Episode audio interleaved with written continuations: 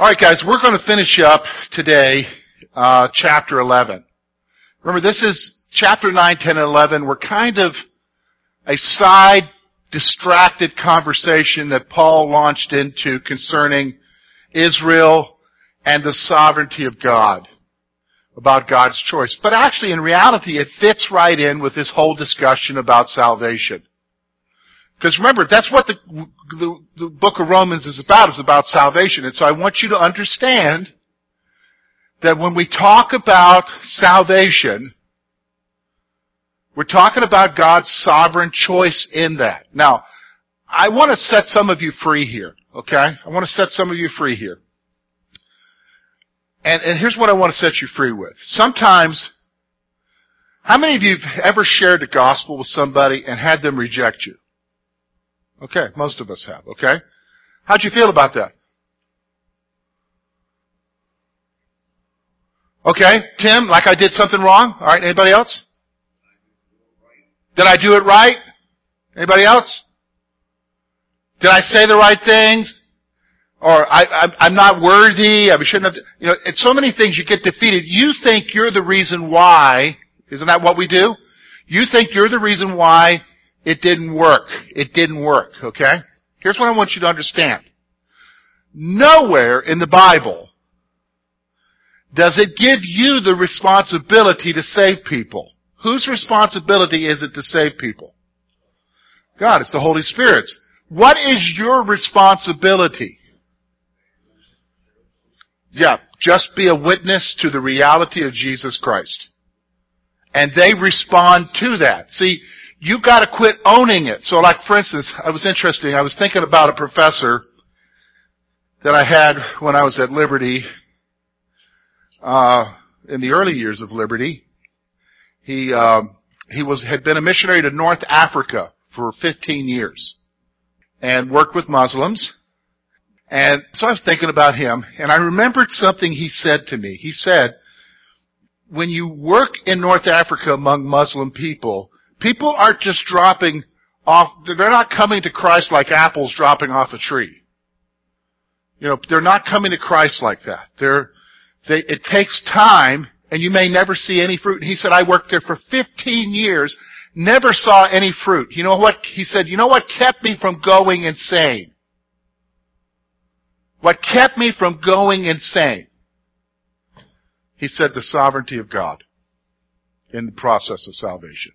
That's what kept him from going insane. And so you need to understand that. Your task in sharing is to simply be a witness. It's God who saves. Do you know what I'm saying? You be a witness to the reality of salvation. You know, now the problem is, is that for years our churches, and even this church, we made a big deal out of somebody, quote, leading somebody to Jesus you know what? We should have made a big deal out of people coming to Jesus, not the one who was the instrument. Do you understand? And the reason why is this, because the Bible very clearly says that some will sow, some will water, and some will what? Reap. Everybody has a part in the process. Did you understand what I'm saying? And, and they figure now that the average person needs exposed to the gospel at least 15 times before he even comes to the place of making a decision. 15 times. So what if you're the first three of the 15? Do you, do you, have, do a part in the process? Yeah. It's not the number 15th guy. Do you understand what I'm saying? It's the God who led them there. So that's what we're talking about here. We're talking about God's sovereignty, and that's what we've been looking at here in chapters 9, 10, and 11. You say, well, what's, how's that supposed to set me free? Listen, you just need to be a witness. Whether they respond or not to your witness is not you. Do you understand me? You just need to be a witness. Witness to what? A witness about what Jesus and who He is and what He's doing in your life. That's the reality. So, let's look today. We're going to talk about God's mercy. We're going to look at verses 16 through 32 of chapter 11. And First thing he's going to talk about are olive branches. And that's we're going to see in verses 16 through 24. Alright, let's look there, verse 16 through 24. For if the first fruit is holy, the lump is also holy. And if the root is holy, so are the branches. And if some of the branches were broken off, and you being a wild olive tree were grafted in among them, and with them became partakers of the root and the fatness of the olive tree, do not boast against the branches. If you do boast, remember that you do not support the root, but the root supports you. You will say then, branches were broken off that I might be grafted in. Well said. Because of the unbelief they were broken off. And you stand by faith. Do not be haughty, but fear. For if God did not spare the natural branches, He may not spare you either. Therefore consider the goodness and the severity of God on those who fell severely, but towards you goodness. And if you continue in His goodness, otherwise you will also be cut off. And they also, if they had not continued in unbelief, will be grafted in. For God is able to graft them in, in again. And, it, and if you were cut out of the olive tree, which is wild by nature, and were grafted contrary to the nature into a cultivated olive tree, how much more will these, who are natural branches, be grafted into their own olive tree? Okay, so he's going to talk about olive tree. And here the olive tree, which is true throughout the scripture, represents Israel. The olive tree represents Israel. Now why am I making a big point out of that? Because there's a book out there, there's a lot of, there's a lot of new prophecy type books out there, the Harbinger, different things that make a big deal out of the olive tree and trying to tie that to the two towers. Bogus. The olive tree here is Israel. Has nothing to do with America. Okay? So we just want to make, make, make more here. So what, do, what is he talking about here? Well, we're going to talk about God's mercy and the issue of the olive tree. So, Israel is still holy and their stumbling is only temporary. This is the point he's wanting to make here. Israel is still holy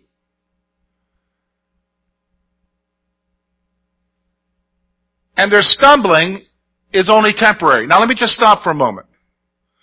Somebody will say, well man, I'm watching the news and I'm looking at the injustice that's going on in the Palestine right now and it, Israel's not always doing right there, George. How can they be holy? Listen, their holiness has nothing to do with their actions. Their holiness has to do with God's choice of them. Do you understand what I'm saying? So let me just stop for a moment. If you want to, an illustration of what I'm talking about, just think about you. The Bible says you're holy. Okay. Are you? Are you holy? No. Positionally, positionally you're holy. Right? Positionally you're holy. But, but, in actions, what? No. See what I'm saying? Positionally, Israel is considered holy still to God. And yes, they've stumbled. Yes, they've rejected the Messiah, but here's what Paul's point Paul's wanting to make here. Their rejection is only what? Temporary. Temporary. Now, it's been going on for 2,000 years, so you understand in God's, God's timing, temporary is not like our temporary, okay? Alright, let's go on. Some branches, Israel, were broken off, but wild branches, Gentiles, are grafted in. So, some of the branches were broken off.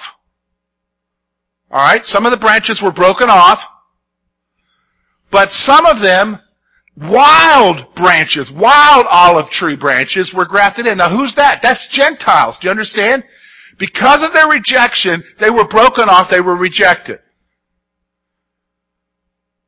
But in the midst of this olive tree, new branches are being grafted in. That's who? That's you and I, folks. You're a wild olive branch. And you were grafted into this tree to share in what he says is the, the blessings and the fatness of the root. Do you understand? You were grafted in. Alright? So we understand that. So the grafted branches now partake in the blessing. You now partake in the blessings of Israel. Does everybody understand that? It's not like they were taken away from Israel and given to you instead. No, you are able to share in the blessings. Do you understand what I'm saying? You're now able to share in the blessings because you've been grafted into the root. He goes on here and he says this. Now here's the warning. And this is a warning that people need to pay attention to today. Paul warns his Gentile readers against bragging against unbelieving Israel. Man, this is going on today in Christian circles, some denominations, where it's like, God's done with them. It's us. God's focus is the church. Because the church is primarily made of what? Gentiles. And it's like God's rejected them and we're bragging against Israel. And Paul's warning his readers, don't brag against them. Simply because they're, they're, they're, they're, they're struggling right now. They're, in, they're temporarily blind. They've rejected. They're being cast off as only temporary. Here's what you need to understand. Okay, I want everybody to understand this. The state that Israel is in right now, spiritually, is part of God's plan for Israel. You want to write that down? You can. The state of where Israel is spiritually is part of God's plan for Israel. Do you understand what I'm saying? And because of that plan, He now allows you and I to enter into the blessings. Do you understand what I'm saying? So we have no reason to brag. We should just be thankful that in His plan, He decided that during this time, you and I could respond. Do you understand what I'm saying? Because without Him reaching out to us, where would we be going? Hell. Do you understand? Because that's where the destiny of Gentiles were. Alright? So, he warns his readers against bragging against unbelieving Israel. He said, it's true that their fall allowed for the gen- salvation of the Gentiles. Look, we understand that. If it wasn't for the fact that the Jews rejected the Messiah, there'd be no salvation for us. Do you understand what I'm saying? There'd be no salvation. It's true. We understand that. We understand. It's true that their fall allowed for the salvation of the Gentiles. Now here's what he says. It should produce fear in our lives rather than pride. But here's what I want you to see now. Now back up. This is the point Paul's making here. Look what it says. This should produce fear in you rather than pride. See, if you understand the sovereignty of God in the whole issue of salvation, you got nothing to be sitting there tooting your horn about. It's just pure grace that you and I are saved. Do you understand that? It is pure grace.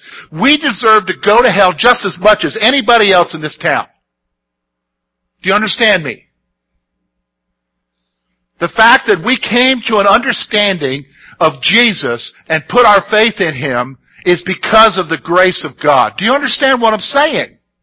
It's not because we were smarter. It's not because somebody made the right presentation.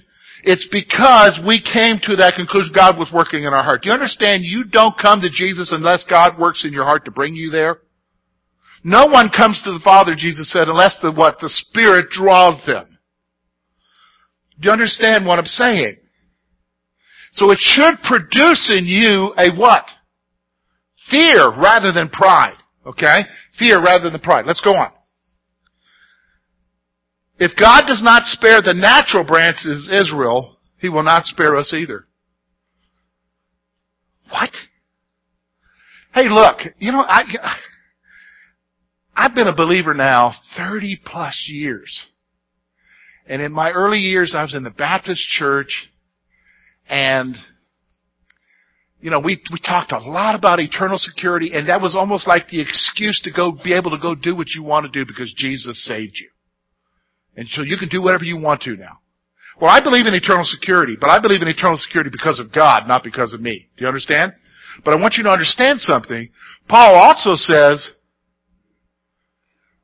You gotta be fearful because He will take you to the woodshed.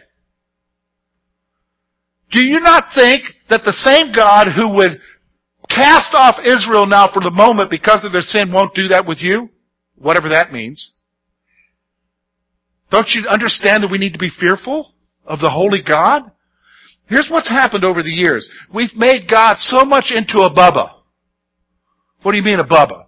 Well, Bubba is like the guy I can go fishing with, or the guy I can go hunting with, or the guy I can have coffee with. That's a Bubba. He's so much my friend that we've forgotten His holiness and His sovereignty. And we've forgotten to fear Him. Especially when we recognize, man, you cannot read the Old Testament and not fear God. Do you know what I'm saying? I mean, seriously. I mean, even King David, holy cow, when you look at what he went through. Do, do you understand what I'm saying? So, here's what he's saying here. God did, if God did not spare the natural branches, the natural branches, again, are what? Part of the, uh, part, Israel. Do you think he's going to spare us the wild olive ones? Let's look, go on now. Look with me we need to consider the nature of God as He punishes and blesses. You need to keep this in the forefront of your mind. It's God who, what? Punishes and blesses.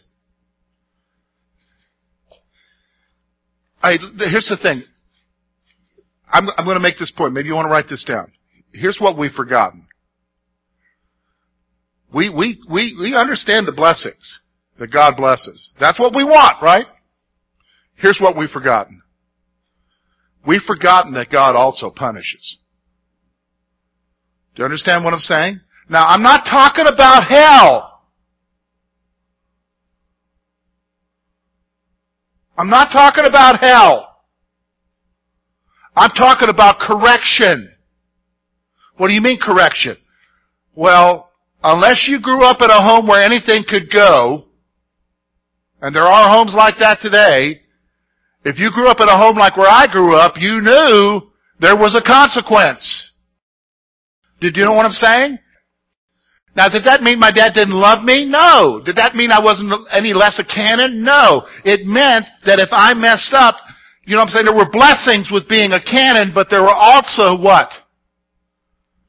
Punishments. Do you understand what I'm saying? This is what we've forgotten that God deals with us if we go astray. Do you understand what I'm saying?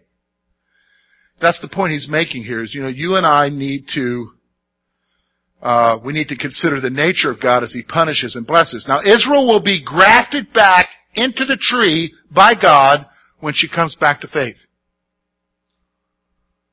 Israel will be grafted back into the tree by God when she comes back to faith. Well, when will that be, George? Daniel tells us. When she's almost obliterated. When she's almost wiped out by the Antichrist. Let's go on. The reality, if God would graft, graft wild branches in, how much more will He graft in the natural branches? If He would show us grace, how much more will He show grace to Israel, His chosen? The apple of his eye. Do you understand? Alright, now let's look. 25 through 32. He's going to talk about mercy on everyone. Look with me at verse 25. For I do not desire, brethren, that you should be ignorant of this mystery, lest you should be wise in your own opinion that the blindness in part has happened to Israel until the fullness of the Gentiles has come.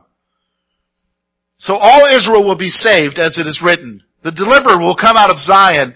He will turn away ungodliness from Jacob. For this is my covenant with them. I will take away their sins. Concerning the gospel, they are enemies for your sake. But concerning election, they are beloved for the sake of the fathers. For the gifts and the calling of God are irrevocable. And as you once, as you were once disobedient to God, yet you have obtained mercy through their disobedience. Even so, these also have been disobedient, that through mercy shown to you they may obtain mercy. For God has committed to them all to disobedience, that he might have mercy on all. Oh, the depth and the riches both of the wisdom and knowledge of God. How unsearchable are His judgments and His ways past finding out. For who has known the mind of the Lord? And who has become His counselor? And who has first given to Him? And it shall be repaid to Him. Alright, so let's talk about God's mercy on all. Paul doesn't want them to be ignorant of this mystery, or they'll be proud of their own opinions.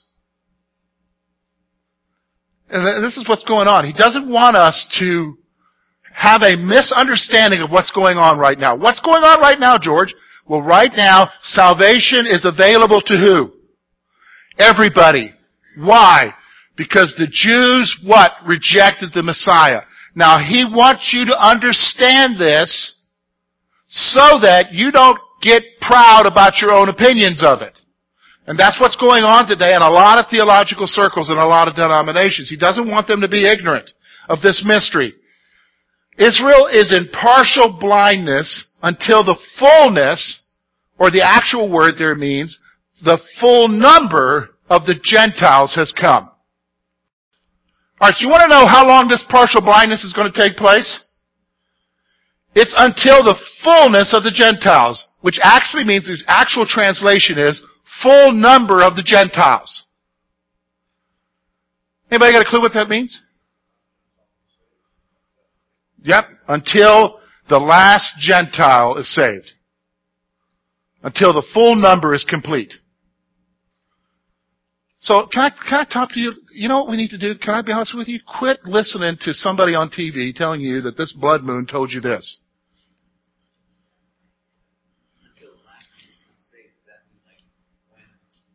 And part of that salvation is going on in the tribulation as well.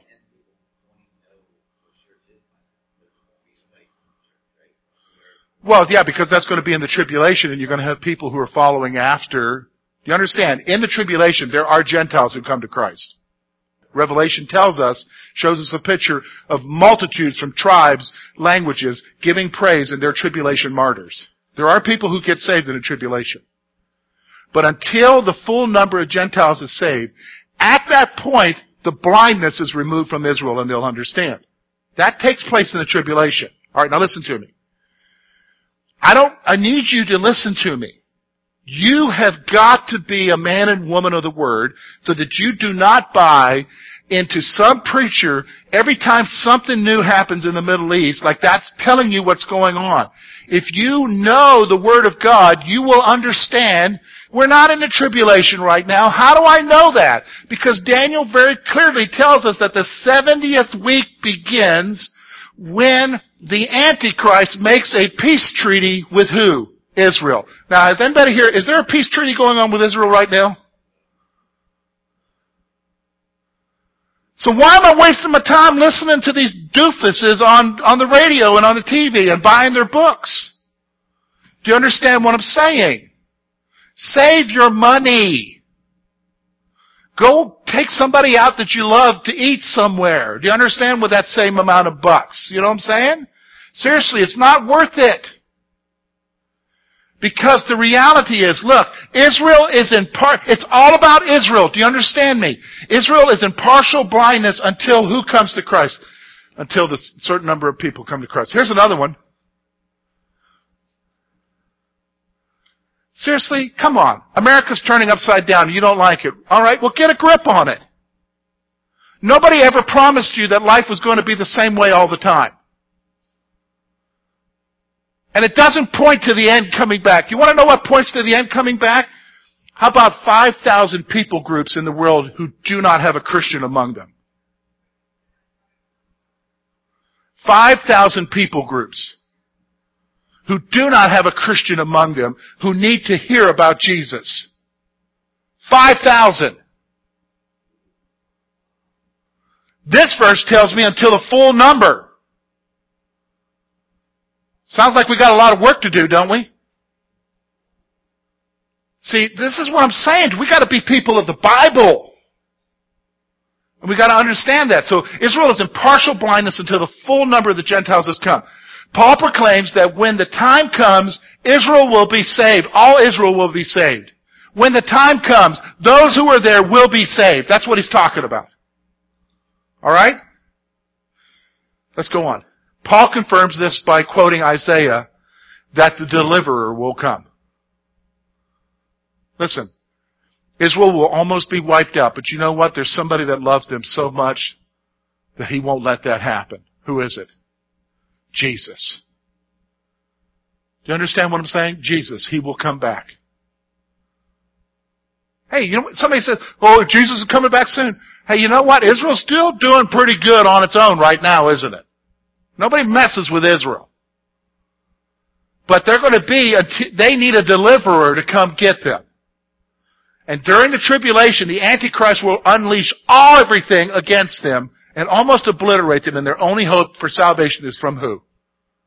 Jesus, from God. Do you understand? This is what Paul's getting at here. Currently, Israel is an enemy to the gospel. Everybody recognize that?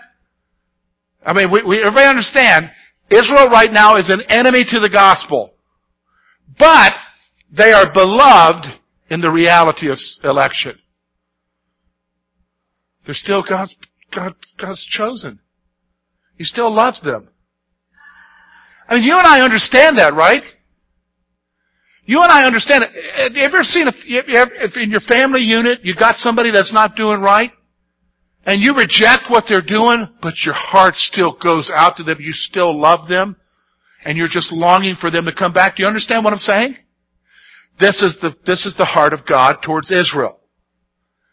So God's gifts and calling cannot be revoked. Here, you've got to understand. This is why I believe in eternal security.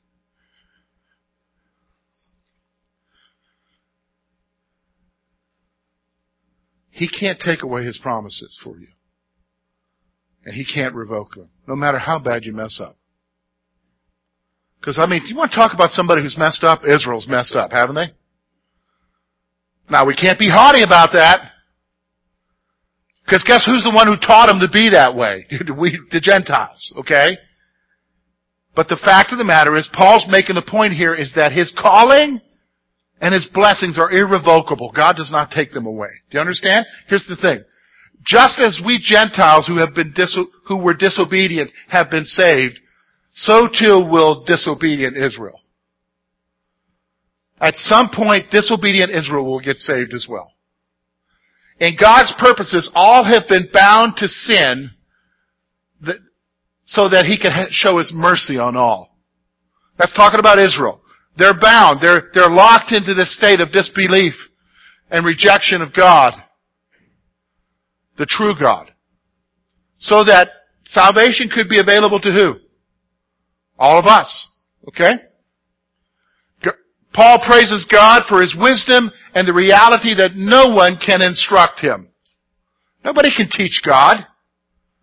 He's the one who's in control. He's the one who's in control. And then finally, Paul praises God for the reality that all things belong to Him. All things belong to Him. And you and I need to grasp that.